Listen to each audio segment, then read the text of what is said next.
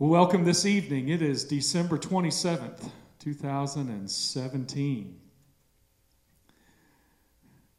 It seems like yesterday it was 1987 or 1977, I don't know. Time flies when you get old. But tonight I want to look at something, praying over what to do tonight.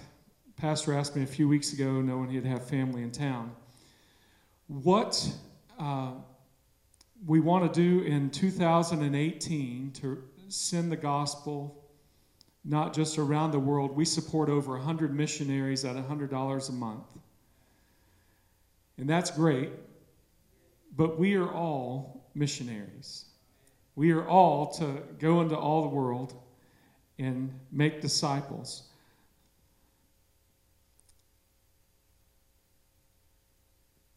I haven't watched too much football over the past number of weeks, but I used to be a big football fan. The one thing that bothers me the most are commercials. Even now, the advertisement. So I thought about, as we go and talk about sharing Jesus, I wanted to look at some statistics about advertising. And I went pretty far back, and it's still staggering. In 2013, $17 billion was spent on advertising. $2 billion for alcohol and those types of things. $2 billion just a few years ago. That is a lot of money for people to watch or fast forward if you recorded it, that we spend on things that are temporal. And for those of us in the church, that can destroy a family. We had a young man saved during revival that talked about how it destroyed his marriage and has ruined a lot of his life. If we're willing to spend that amount of money and share a message or hear something that doesn't really do us any good, if you will. I don't need to know that Crest toothpaste makes my teeth whiter.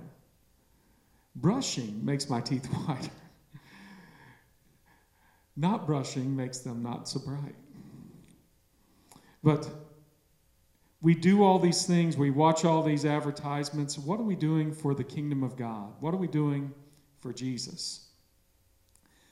So in relating that, go to the scripture, Matthew 28, starting at verse 16. It says, Then the 11 disciples went away into Galilee onto a mountain where Jesus had told them to go, appointed them. And when they saw him, they worshipped him, but some doubted. And Jesus came and spoke to them, saying, All power is given unto me in heaven and on earth. Go ye therefore and teach all nations, baptizing them in the name of the Father, and the Son, and the Holy Ghost, teaching them to observe all things whatsoever I have commanded you. And lo, I am with you always, even to the end of the world. Amen. He said, go and make disciples. Go into the world and tell them about Jesus. We have the greatest message ever given, the greatest answer to the world's problems and to eternity. And yet, Budweiser is probably doing better than we are getting it out there. Now, I'm not saying we buy TV time because that's been done. The best way to share Jesus is you and I in front of someone. Someone did some research a while back and said if Billy Graham could win 1,000 people to Christ every day of the year, okay, Billy Graham wins 1,000 people 365 days a year, it would take him 10,000 years to win the entire world. 10,000 years. If, and this is from D. James Kennedy, if you were to disciple one person and train them to go and disciple someone every year, just one person a year, you would multiply that out. In 32 years, the entire world would hear and receive the gospel. That's because of multiplication. That's because we're We're not just saving 1,000, moving on to the next. We're training, we're going out, and we're doing. That's still a difficult task. I don't know if you know D. James Kennedy. He's from South Florida. He developed what was called evangelism explosion, a door-to-door evangelism. Revelation chapter 12, verse 11 says, "And they overcame him by the blood of the Lamb and by the word of their testimony. And they did not love their lives to the death." In other words, they would rather die sharing the gospel than deny Christ. We have a video I want to play about a lady that someone went and talked to about Jesus.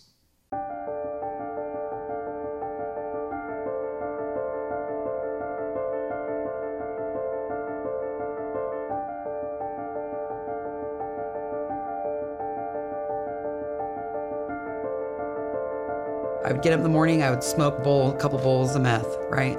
And then I would go to work and take the kids to school, you know, stuff like that, go to their games.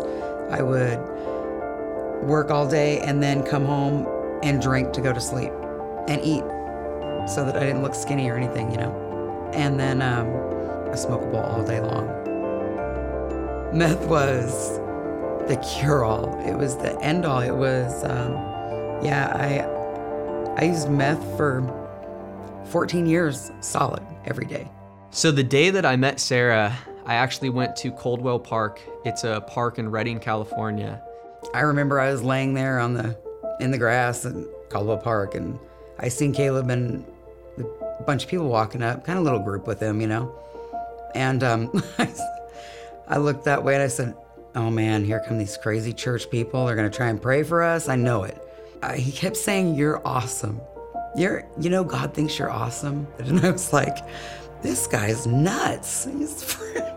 He's crazy. How can he be so positive, right?" Well, he said to me, "You guys need anything ever, you just take down my number and call me." And I put it in my phone. I put crazy church guy, you know, and in the number. And I thought, I'm never gonna need him for anything, but in case I do. You know, I don't know why something in the back of my head was like, you need that, you know, you need someone to tell you that you're awesome. And no one's ever told me that, you know. So about 2 or 3 months after Sarah and I met at the park, I got a text message. It was like, "Hey, I'm a drug addict, I'm homeless, I'm done with life, I want to kill myself."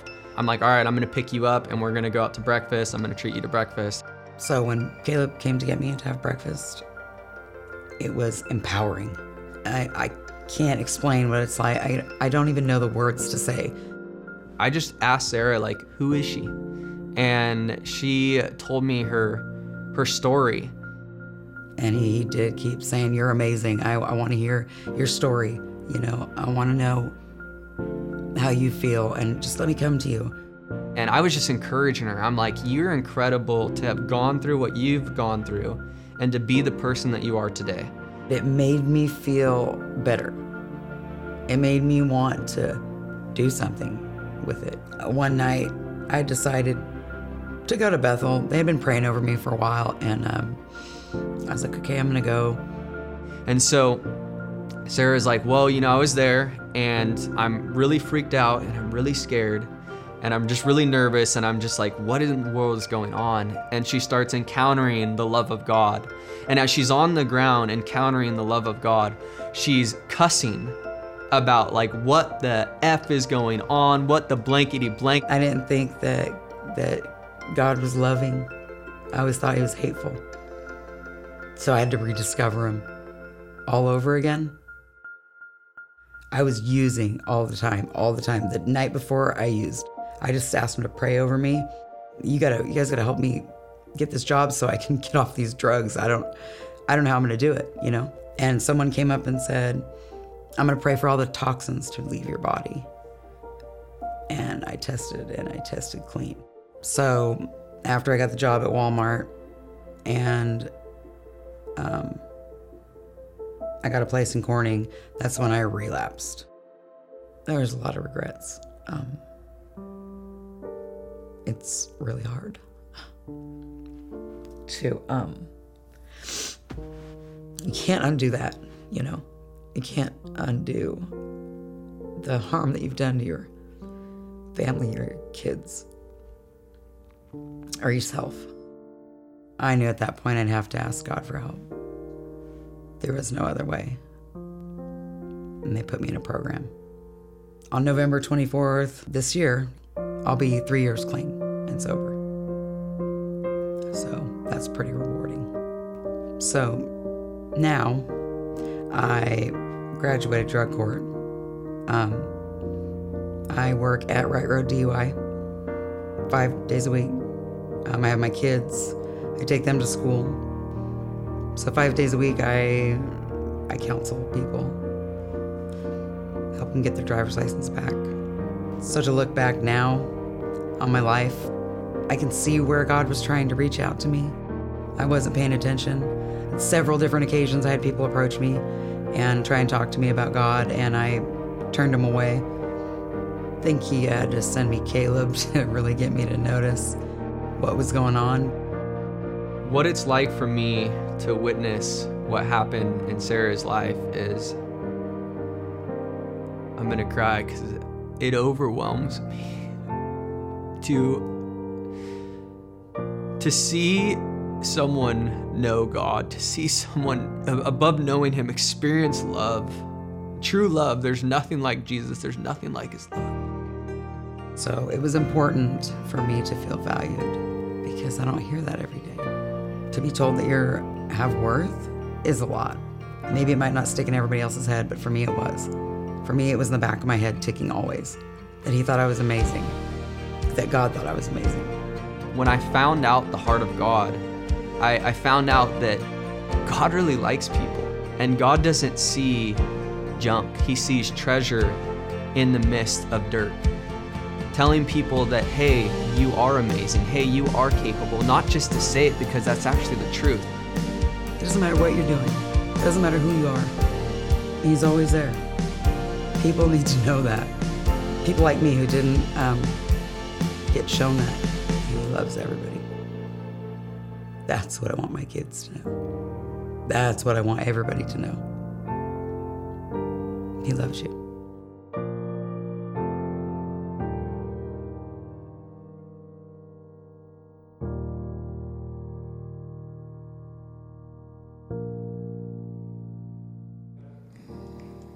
That's just one testimony. The program that did this is called Encounter Life, that our church is going to be a part of.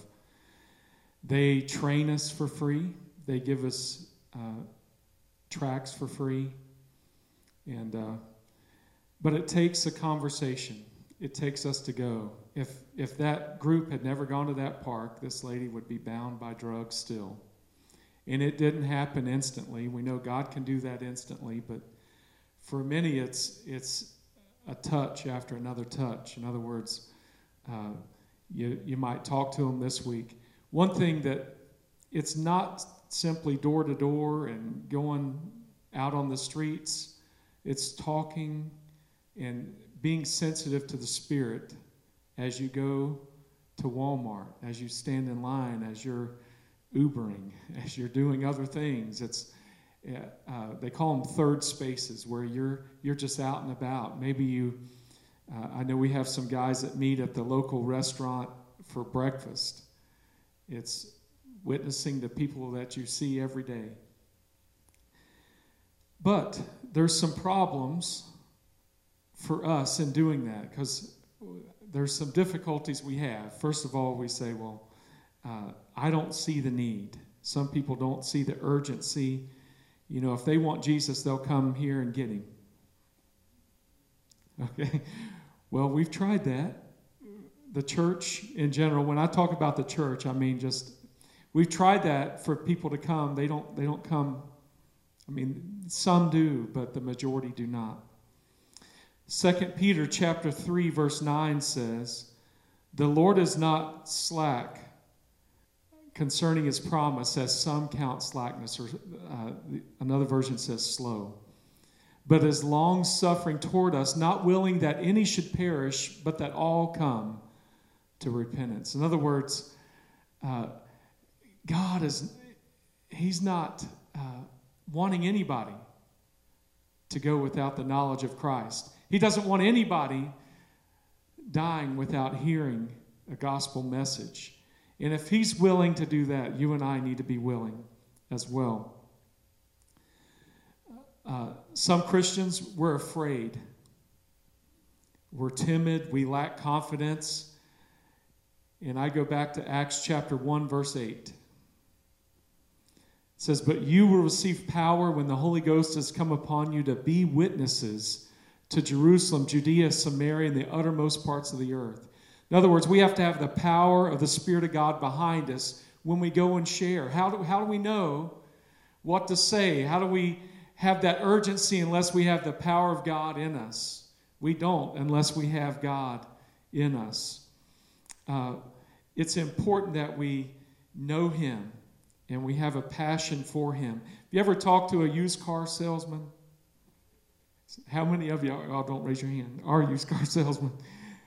My brother could have been a used car salesman. He could have sold ice to Eskimos.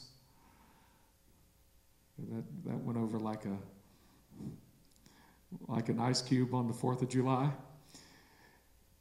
Used salesman, that car, we had a guy in our church when I was a music director in Apopka. There was a guy in our church that was a used car salesman. He sold me this Aerostar van. Best thing ever. I drove it about a month, and the back end went out. I don't know if the transmission in the back sounded like a freight train. And that, I thought that thing was going to drop out in the road. And I went to him. I said, this isn't good. You told me this was a good car. It's going to cost me $2,800 to fix, and I didn't have that kind of money. And I said, I just bought this car. He said, well, it's a 30-day warranty. It was like day 40. It never fails, does it? You know, the warranty runs out. Boom, it breaks down the next day. And I said, I don't know. I'm going to be stuck. I don't have a car. We had one car. The kids were real little. And he talked his boss into going halvesies with me. And I had to get a credit card to do the half I had. But he, you know, when he sold me that car, it was the best car out there. I mean, he could do it. Not all of us are like that. I'm not like that. You know, I'll pay you to take something out of my yard. But, so we're afraid, we lack confidence, we're timid. I can't do that. I can't go and talk to someone. But we have the greatest gift. And the way I look at it, if that were my relative that someone was going to talk to that needed Jesus, what would I want someone to share with them? How would I want them to approach them or ignore them? No, I would want them to be all out for Jesus to share. Matthew chapter 10, verse 19 says, "But when they deliver you up, take no thought how or what you should speak, for it shall be given you in that same hour what you shall say." In other words, the Spirit of God is going to tell you what to do. We have the power of God in us, and we go out and share, but it's not like you have some script that you share, because everybody's different. God, the Spirit of God, will quicken your heart what you're to share. And it's amazing how that works if we're just willing to step out in faith and do what God asks us to do. Some people are selfish. They're not concerned about the billions. They have their salvation card in their pocket, and they're good to go, and don't bother me. I got all I need right here. We know that's a poor attitude. Luke 8:16 says, "No one, when he has lit a candle, cover it up or hide it under a bed." You know that old song, "Hide it under a bushel." No, I'm going to let it shine. We don't have this gift to hide, to keep. but to share. If you ever challenged in your faith, you might want to read Fox's Book of Martyrs. That will, if you need to just borrow, read a few pages. I have the book in my office. But it talks about people that gave their life for the gospel of Jesus Christ. And there's stories there that are very graphic, very challenging, but people would, if you know Jesus, you won't deny him. If you know him, you're willing to go all the way for him.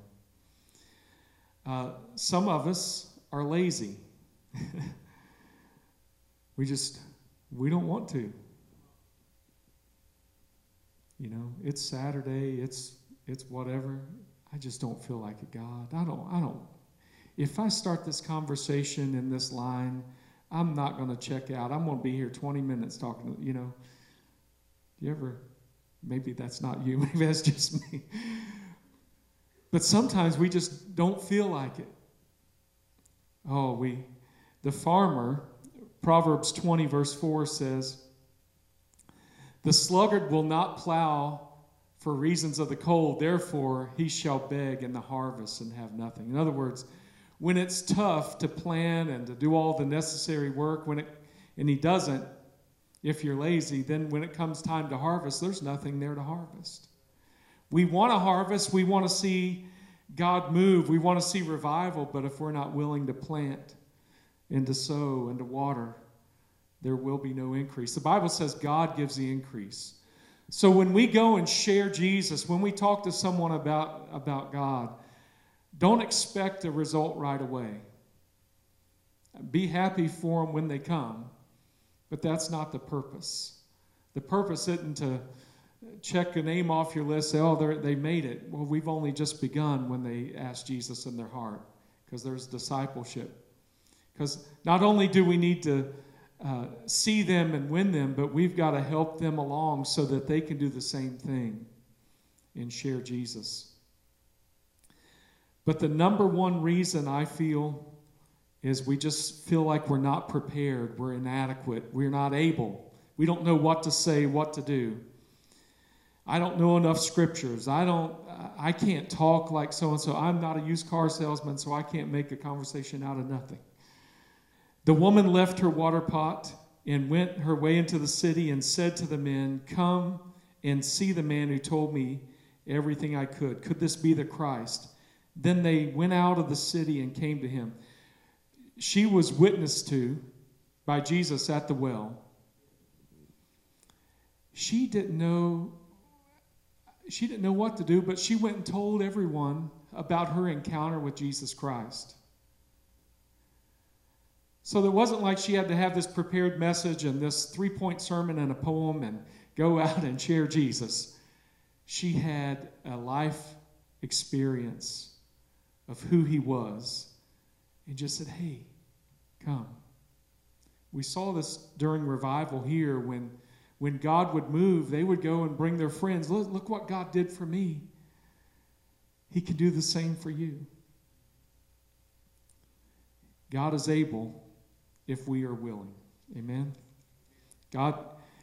It's God's desire. So, here's a little checklist for you. What do you need? You need a firsthand experience with Jesus Christ. You need to know him. Please don't go out and witness if you don't know Jesus. There's a lot of people that attend church that we see every week that we think might be believers, that we assume maybe that are walking with Jesus. We don't know. But we need to know him and the power of his resurrection. It reminds me of the scripture where he says, "Many will say in that day, Lord, Lord, didn't I prophesy in your name? Didn't I cast out devils in your name? Didn't I do this?" And what does Jesus say? "Depart from me, I never knew you."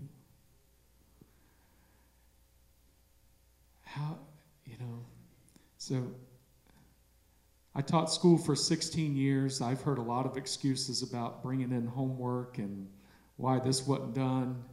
If you ever taught school, you've heard one or two of them. So many people are going to try to bring God excuses in the end. But if he doesn't know us, if he doesn't know us, it's all over. We need to know him. We need to know who he is. Philippians 3,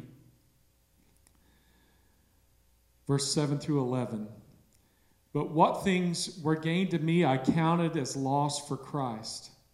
Yea, doubtless, and I count all things but lost, except for the excellency of the knowledge of Christ, for whom I have suffered the loss of all things and count them as waste, that I may win Jesus Christ. God said, or Paul said here to the church, he said here in Philippians that, man, nothing is life is not worth anything unless we have Christ. What I have in Christ is worth it all. What I have in him is everything. Verse 10 says, that I may know him and the power of his resurrection and the fellowship of his sufferings. That I may know him. I don't want him to say, depart from me, I never knew you. I want him to say, well done, good and faithful servant. So we need a firsthand experience of who Jesus is. We need to be prepared with a testimony. You need to be ready to share an experience you've had with God with someone else. Some of us have had quite a bit, but we need to share our experience. One of the things I share is at age 5, I was saved out of the muck and mire of sin. Now, I don't know how deep you can get at age 5, but that's when I walked down to an altar and gave my heart to Jesus. Now, is that a great testimony like Sarah's story where she was on drugs and even after was prayed for? You know, that's what does Pastor, he says it like this, it's not a wasted life. I can't remember. He'd have to be here to share. But living for Jesus all those years is a testimony. But it doesn't negate anybody's testimony because your testimony is your testimony of what God did for you and how God touched your life and kept you. Just the other day, I was driving down the road and a car almost cut me off, hit me, whatever. I don't know what would have happened. But God, I don't know, God provided a way. I was ready with the brake for some reason. Usually I'm not. God is there. God is with us. We need to be ready to share the testimony. God opens these doors for us to share his message with other people. He opens the door for us to talk to them, but sometimes we're not ready to walk through it, or we're afraid. We don't want to. But if we're in tune with the Spirit of God, the opportunity is there to share the greatest message. If you think about Christmas, and the world has celebrated this the last few days, it's the gift God gave the world, Jesus Christ, his only Son, so that he would come and die on the cross so that we might have eternal life. That is the gift. It's not some present under a tree. That is the most precious gift that we are here to share year-round with others. So be willing to share. Be willing to walk through that open door that God gives you to share about Jesus. We must be motivated to share. What is our ultimate goal? The ultimate goal of a salesman is to sell you what you probably don't need or the upgrade. You know, if you just $50 more and you can get this upgrade, and it's probably something on something you probably will never need. Those, when it's computerized, I have no clue what they're talking about. You know, this will make your computer run faster. I said, well, I want it right here on my desk. I don't need to go any further. Okay.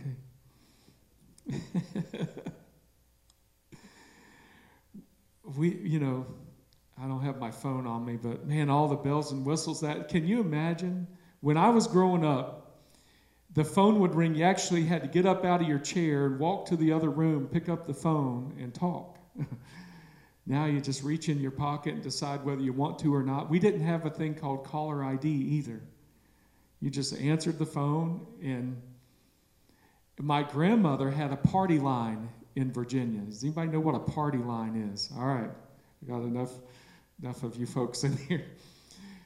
You want to make a phone call, and you pick up the phone, and Myrtle down the street, she's on it, and she's talking to her Aunt Susie, and she's not going to be off for a while. Give me 10 minutes. Well, thank goodness we weren't trying to call an ambulance. But today it's right there. And in fact, with this outreach that we want to do, there's an app. Go figure, right?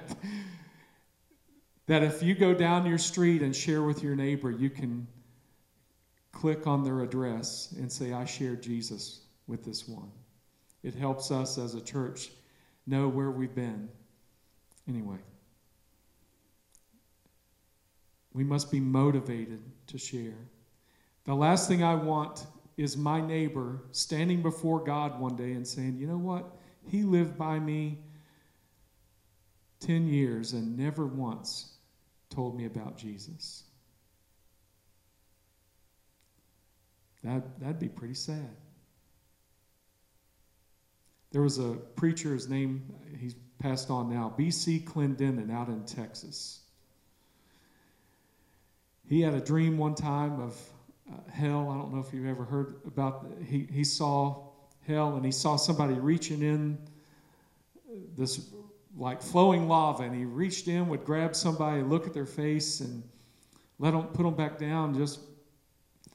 And he said, Lord, what is this? He said, that's a guy looking for the preacher who never witnessed to him.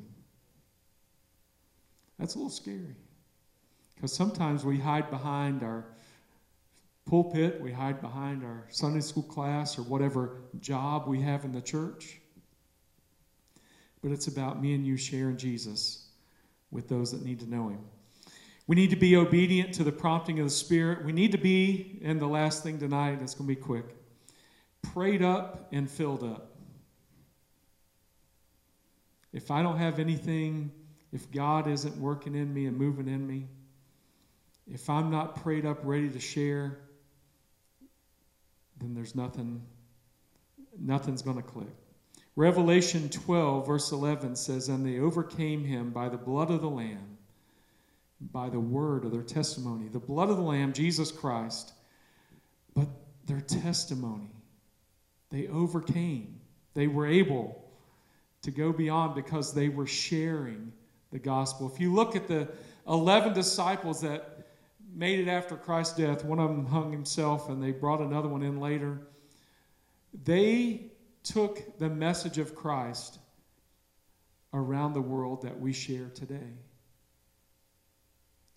That tells me how much it impacted them, how important it is to us today. The thousands of years in between us, people are still sharing the gospel. And I know it looks like in the world we're losing ground as far as the church is less and less and not all this.